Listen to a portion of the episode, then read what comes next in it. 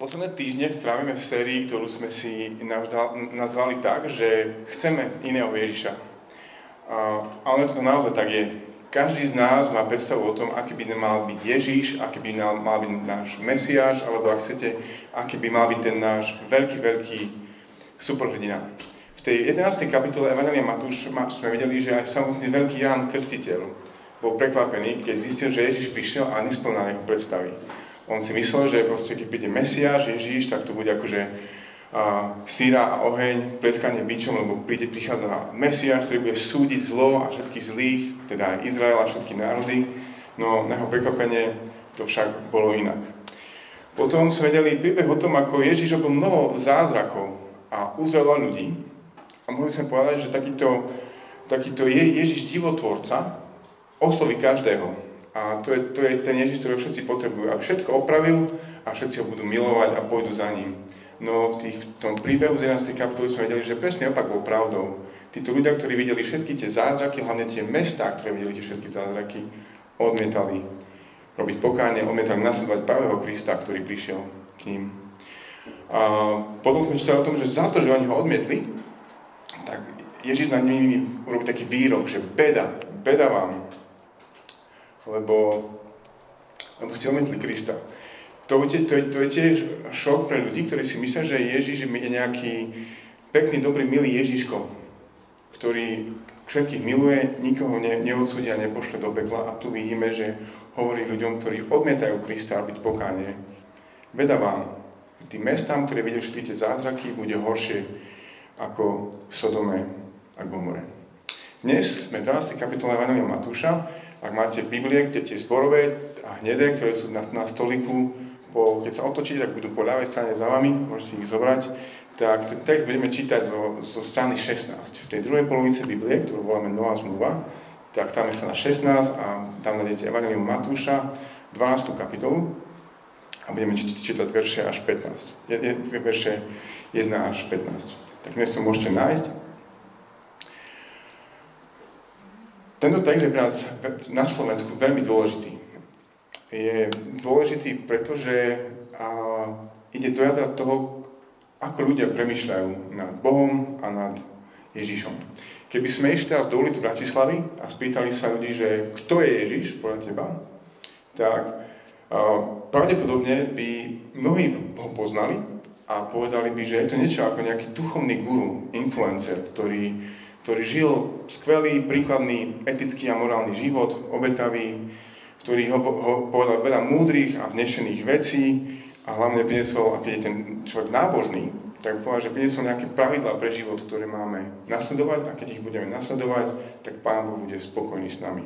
A keď sme sa spýtali, že kto je teda kresťan, tak odpoveď by mohla byť, kresťan je, je niekto, kto naplňa všetky tieto pravidlá a nechá sa inšpirovať týmto príkladným Ježišovým životom.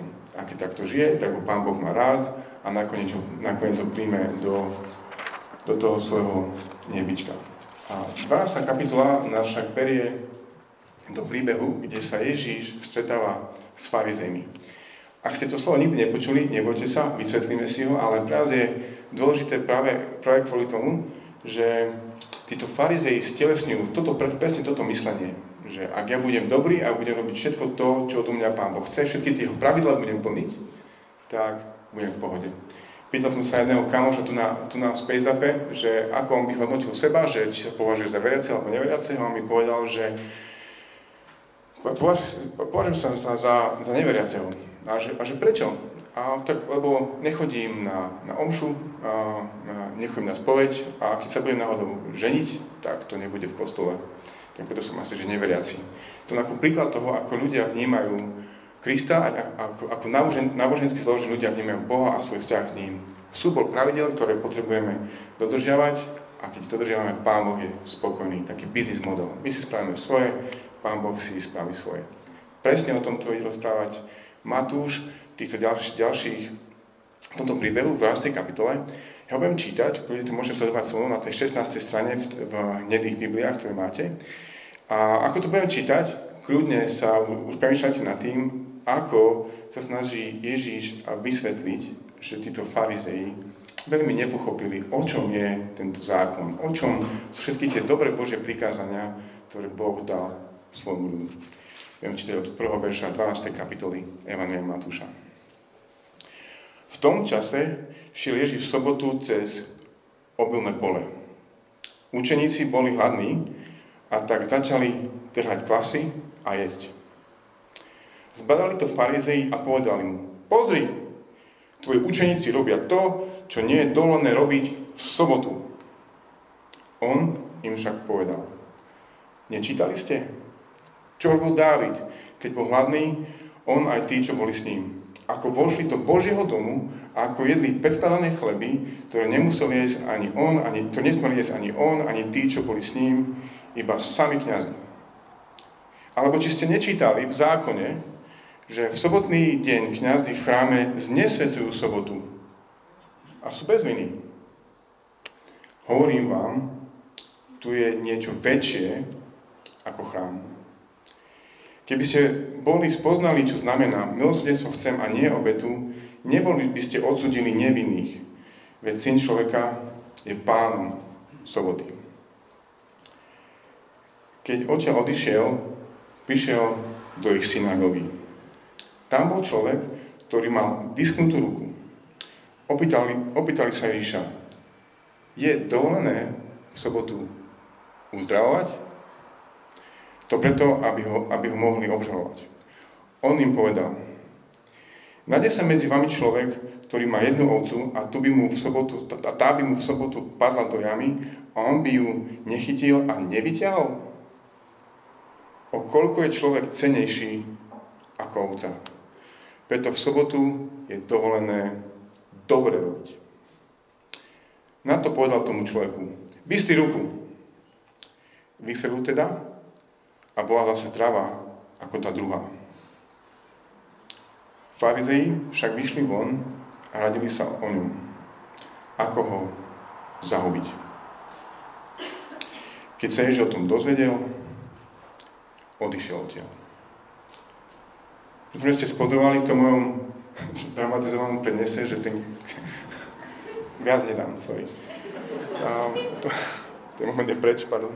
A, že ako to, ako to pochmurne končí. Oni sa stretnú, tí farizei, aby, aby sa dohodli, ako sa ho zbaviť navždy. Keď sa to Ježiš dozvie, odchádza. Nie je ničo viac povedať.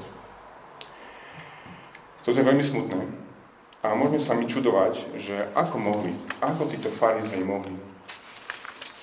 No skôr nech sa nejak povyšenecky osudíme, že ach, tí pokryteckí farizei, ako mohli. Chcel by som vás presvedčiť o tom, že malý farizej drieme v každom jednom z nás. Keby sme sa presunuli o 2000 rokov do Izraela, tak by sme našli také štyri základné frakcie duchovno-politické strany alebo hnutia Izraeli. A poviem o nich preto, aby som vám ukázal, že farizei boli tí naj. Ježiš mal najbližšie k ním a oni mali najbližšie k Ježišovi. Ak by ja som vtedy žil a, ne, a nemal by som to šťastie, že si ma Ježiš vyvolil ako svojho učeníka, chcel by som byť farizej. Keď bola konferencia, tak do všetkých konferencií som si vybral asi farizejskú konferenciu. Tak počúvajte. Jedna skupina sa volala, že boli, to boli eseni. To bolo niečo ako, ako mnísi izraelského národa. Žili oddelenie preč od ľudí, od toho zle, zlého, skazeného sveta, venovali sa modlitbe a kontemplácii. No a, a to, tak si pestovali ten zbožný život a tak chceli slúžiť Bohu. A tak si pestovali, že tak mali žiť možno všetci Izraeliti, takto ako mnísi. Farizei nechceli byť takí. Farizei chceli a mali vplyv duchovný aj politický. Potom boli Herodiani. Títo Herodiani si mysleli, že budúcnosť, dobrá budúcnosť Izraela je v politickej koalícii s rímskou ríšou. Keď budeme za dobre s Rímom, bude nám dobre, budeme požehnaní, budeme žiť v prosperite a všetci budú spokojní. Potom tu boli zeloti, to boli takí pankáči tej doby, ktorí, ktorí to videli úplne inak. Musíme zrobiť pušky, vidly a, a musíme vyhnať Rímanov z našej, našej krajiny, potom budeme skutočne slobodní a potom konečne budeme môcť žiť ako, ako, ako svetý, oddelený Boží národ a Pán Boh bude s nami spokojný. Toto boli zeloti. Ale potom sú tu naši farizei. farizei. Farizejom išlo naopak o osobnú duchovnú obnovu každého iného Izraelitu. Túžili potom, aby Boží zákon, to, čo Boh hovoril, ako má Izrael žiť, aby sa dotýkalo každej jednej oblasti ich života. Rodinnej, náboženskej, aj tej, aj tej verejnej. Prečo na tom tak záležalo? Boli presvedčení o tom, že pred mnohými a mnohými rokmi Izrael skončil v zajati preto, lebo Izrael odpadol od hospodina. Tak zajatie sa nemôže opakovať, preto my budeme holiť za to, aby sme žili podľa Božieho zákona. Tiež očakávali Mesiáša. Boli takí evangelikáli svojej doby, možno. A mysleli si, že ak teda si uprácu doma, že všetci budú robiť pokáňa, budú žiť podľa tohto akože Božieho zákona a všetko bude tip-top, tak konečne môže prísť Mesiáš a vládu nad svojim ľudom a nad celou zemou, tak ako, ako o tom čítali v Biblii. Na rozdiel od také menšej skupiny saduceov, títo farizei verili v anielov, démonov a posmrtný život. To je akože duchovní ľudia. Nemali by sa preto čudovať, že Ježiš mal blízko k ním a oni mali blízko k Ježišovi. V niečom im išlo o niečo veľmi podobné. Osobnú, duchovnú a revolúciu v životoch ľudí, obnovu. No napriek tomu, keď prišiel Ježiš, aj oni si povedali, chceme iného Ježiša. Tento Ježiš nám nejak nesedí. V Markovom Evangeliu v 7. kapitole čítame tento komentár Ježiša o farizeoch. Dobre o vás pokrycoch prorokoval Izajáš, ako je napísané. Tento ľud má ctí perami, ale jeho srdce je odo mňa ďaleko. Zbytočne ma však uctievate, lebo ako nauku učia ľudské príkazy. Opustili ste Božie prikázania a pridržate sa ľudského podania. A dodal, šikovne rušíte Božie prikázania, aby ste zachovali svoju tradíciu. To, čo problém farizeov bol ten, že si vytvorili svoje vlastné náboženské prikázania. Robili to tak, že robili si svoju vlastnú tradíciu, že ako by sme teda mali žiť. Mali zákon, tým sa inšpirovali a na to postavili svoje vlastné prikázania. Ešte špecifickejšie. Možno poznáte tie také, že koľko mohli v sobotu chodiť, ten špeciálny posvetný deň a tak ďalej. Ja som dočítal o takom jednom úplne absurdnom prikázaní alebo odporúčení farizeov z tej doby. Týkalo sa toho, toho že, keď si, že čo, čo robiť, alebo ako si od, odplúvnuť no, v sobotný deň. A táto rada znela takto, že keď si už chceš sobotu odplúvnuť, tak si radšej odplúvni na spevnený povrch. Fakt, akože to si nemyšľam naozaj. A lebo ak si, ak si si sobotný deň odplul na nespevnený povrch, piesok alebo hlinu a nebodaj to kinetickou energiou by tá, tá slina urobila brázdu v tej zemi, už by to bolo čo? Orba. A orba je práca. Presne takéto, takéto prikázania si, si, si vymýšľali. A okrem toho, a ak sme čítali v tom texte z Evania Marka, tak sa naučili, ako to robiť všetko len tak, že na oko aby vyzeral dobrý pred, dobre pred sebou, pred svojim vlastným svedomím a ako to robiť na oko, aby vyzerali dobre pred ľuďmi okolo nich. Nemuseli sa nejak emočne angažovať, proste urobili si, čo mali a bolo všetko v pohode.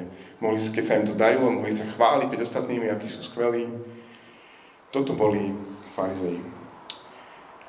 My sa smejeme, ale títo farizei driemu v nás. A skúsim premýšľať nad týmto svojim týždňom. Aký bol? Bol to skvelý duchovný týždeň, že si máte chuť lietať na Božích výšinách a surfovať na vlnách Ducha Svetého? Alebo sa skôr cítite ubitý pod jarmom svojich zlyhaní a sklamaní? Aký bol váš týždeň? A toto je presne problém týchto náboženských, ľudských náboženských príkazov. Konec koncov nás robia otrokmi, ukladajú nás pod jarmo, ktoré nevládzeme niesť a ubližujú nám. Toto boli farizei a je úplnou tragédiou, že aj oni ktorí vedeli všetko Ježišovi, boli tak skvelo nastavení, nikto nemal väčšiu šancu pochopiť, kto je Ježiš ako oni a napriek tomu ho kvôli týmto náboženským príkazom a pravidlám nespoznali. Čo sú tie naše náboženské pravidlá? Čítal som si každý deň Bibliu, modlil som sa, stihol som robiť jedna na jedna, tak ako nám to hovorí zákon paradoxu. Um, čokoľvek si už, a, si, už, si, si už pod tým predstavíte, ale ak sa tieto veci stanú a, ľudskou náukou, ľudskou tradíciou, tak konec koncov nás to zotročí a neoslobodzuje. Keď hovoríme o tradícii, tak je, je dobre premyšľať o tradícii a o tradicionalizme. Tradícia je, je živá viera mŕtvych. Kresťania, ktorí išli, išli pred nami, a boli verní, slúžili Bohu a odovzdali vieru ďalšej generácii a my teraz my žijeme ich vieru. Veríme v to isté evanelium, modlíme sa k tomu istému Bohu, spievame piesne, chodíme na bohoslužby. Ich mŕtva viera sa stala, ich, ich, oni sú mŕtvi, ale ich viera sa stala našou živou vierou. To je tradícia, to je skvelé, že ju máme. Aj paradox má po 4 rokoch ale je niečo ako tradicionalizmus. O tom by sa dalo povedať, že to je mŕtva viera živých. Že to je niečo, čo sa len robí, bez toho, aby bol naozaj reálny duchovný život. Farizei boli vinní z tradicionalizmu. A keď my chceme žiť na základe svojich vlastných náboženských pravidel, ktoré si my vymyslíme, alebo niekto iný, tak sa presne tiež tohto vinný, z tohto tradicionalizmu a konec koncov ostane spútaní zajatí, otroctve týchto svojich pravidel. Práve preto je skvelé, že čítame tú 12. kapitolu, ktorá nám pomáha vidieť, že toto nie je to, komu by sme chceli slúžiť. predošlý text, na, na ktorý kázal Tomáš, končil týmito slovami, týmto veľkým pozvaním a v tomto pozvaní budeme pokračovať dneska. Je to tá kapitola verš, od veršu 28. Poďte ku mne všetci, ktorí sa namáhate a ste preťažení. Ja vám dám odpočinúť. Vezmite na seba moje jarmo a užte sa odo mňa, lebo som tichý a pokorný srdcom. A nájdete odpočinutie pre svoje duše. Veď moje jarmo je príjemné a bremené, bremeno ľahké. Začalo to, poďte ku mne. A dnes sa ty a ja potrebujeme akoby, že na novo rozhodnúť. Či je jarmo, pod či, čího autoritou chceš byť. Aký ten vozík chceš ťahať. Má to byť vozík náboženských príkazov, ktoré ťa zotročujú, alebo to ľahké a príjemné jarmo Ježiša Krista, ktorý je tichý a pokorný v srdci. 12. kapitola nám hovorí, že je oveľa lepšie slúžiť tomuto Ježišovi, ktorý je tichý a pokorný v srdci. Tak poďme sa pozrieť na tie, na tie verše 1 až 7, kde sa učíme tú prvú vec, že žiť podľa náboženských pravidiel znamená úplne, ale absolútne nepochopiť práve význam Božích prikázaní a konec koncov aj, aj Boha samotného ako jeho autora. Žiť podľa náboženských prikázaní znamená nepochopiť význam Božích prikázaní. V prvom ešte čítame to, že, že to bola sobota a ten obraz je taký, že učeníci idú cez pole a trhajú, trhajú klasy, jedni sa možno rozomelú v, v rukách a potom sa z toho, z toho nájdia vidia to farizei a hovoria, pozri, tvoji učeníci robia to, čo nie je dovolené robiť v sobotu. Druhý verš. To však nie je pravda. Toto zákon nezakazoval, že nemôžu si trošku zrna akože ufúkať v rukách a potom sa nájsť, keď sú hladní. Boží zákon zakazoval žatvu, naozaj prácu, keď máte pred sebou hektare a hektare polia, ktoré musíte zohnať. Ale toto toto Boží zákon dovoľoval. No, no, no títo farizei to nepochopili a dali extra prikázanie na to celé. Niečo podobné ako s tým odkľúčím.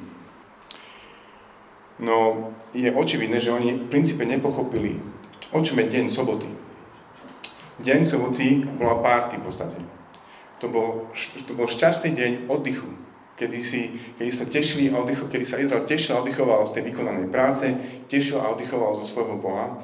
Pripomínali si to, že z milosti sú zmluve s týmto Bohom a že raz e, Boh všetko obnoví a oni budú odpočívať tak, ako to bolo kedysi v raji, keď Boh stvoril svet a na 7 deň oddychoval. toto všetko komunikoval tento šťastný deň, 7. deň.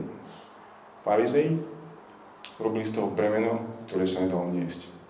Toto nemôžeš, toto nemôžeš, tam to musíš, tam nesmieš. Presne to urobili títo farizei z toho.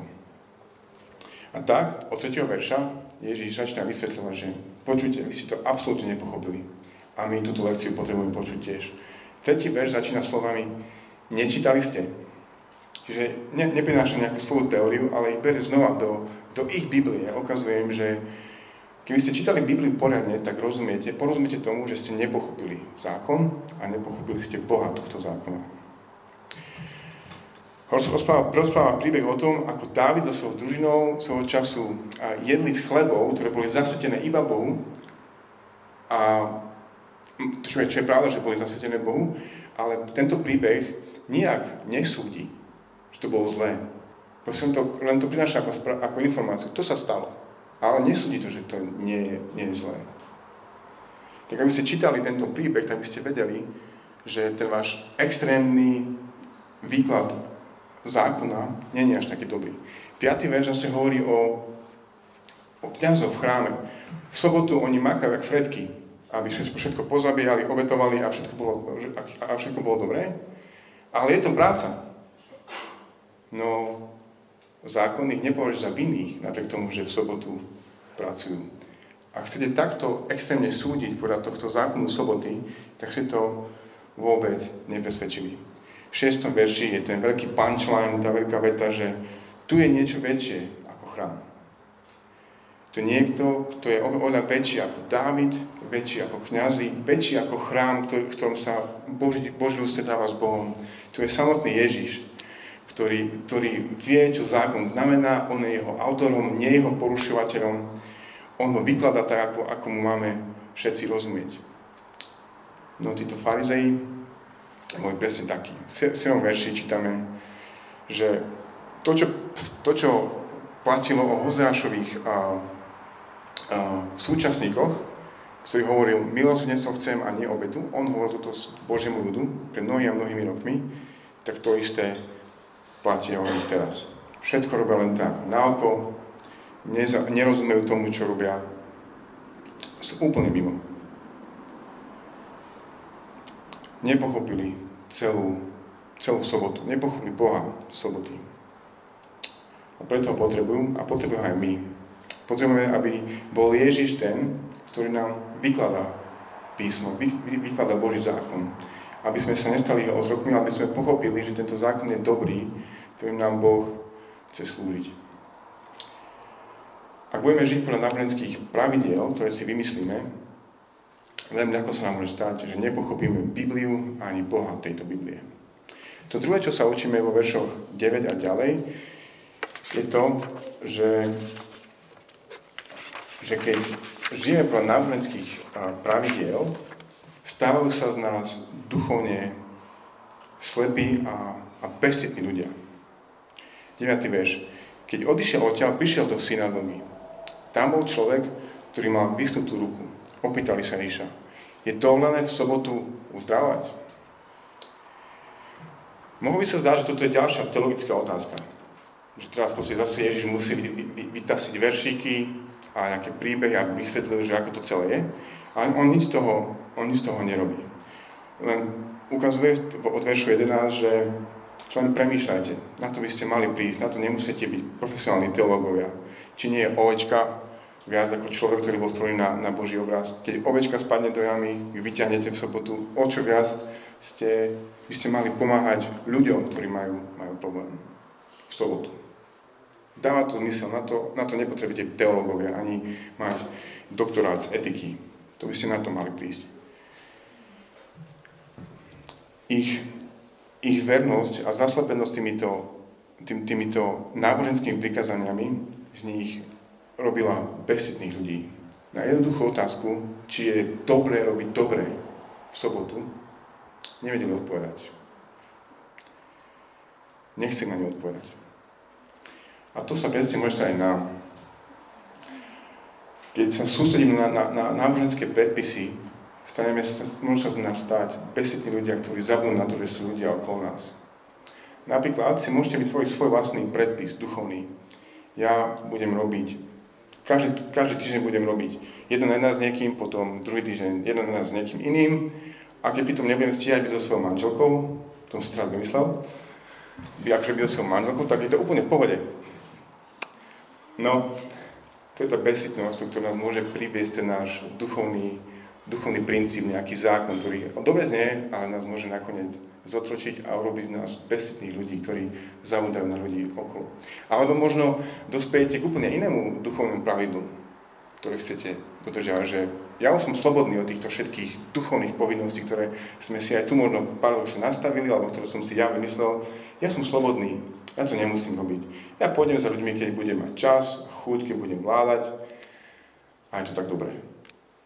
Môžete vidieť, že ako presne toto, ak sa stane našim, našim nejakým duchovným princípom, zákonom, pravidlom, pre ktorého sa riadíme, tak sa z nás stanú ľudia, ktorí prestanú vidieť v reálnom čase ľudí, ktorí, ktorí potrebujú pomôcť, potrebovali sme s nimi boli. Stanú sa z nás ľudia, ktorí sú bezsitní. Presne to nás robí to, keď a, povyšíme, keď sa začneme riadiť svojimi vlastnými ľudskými prikázaniami, hoci znejú duchovne.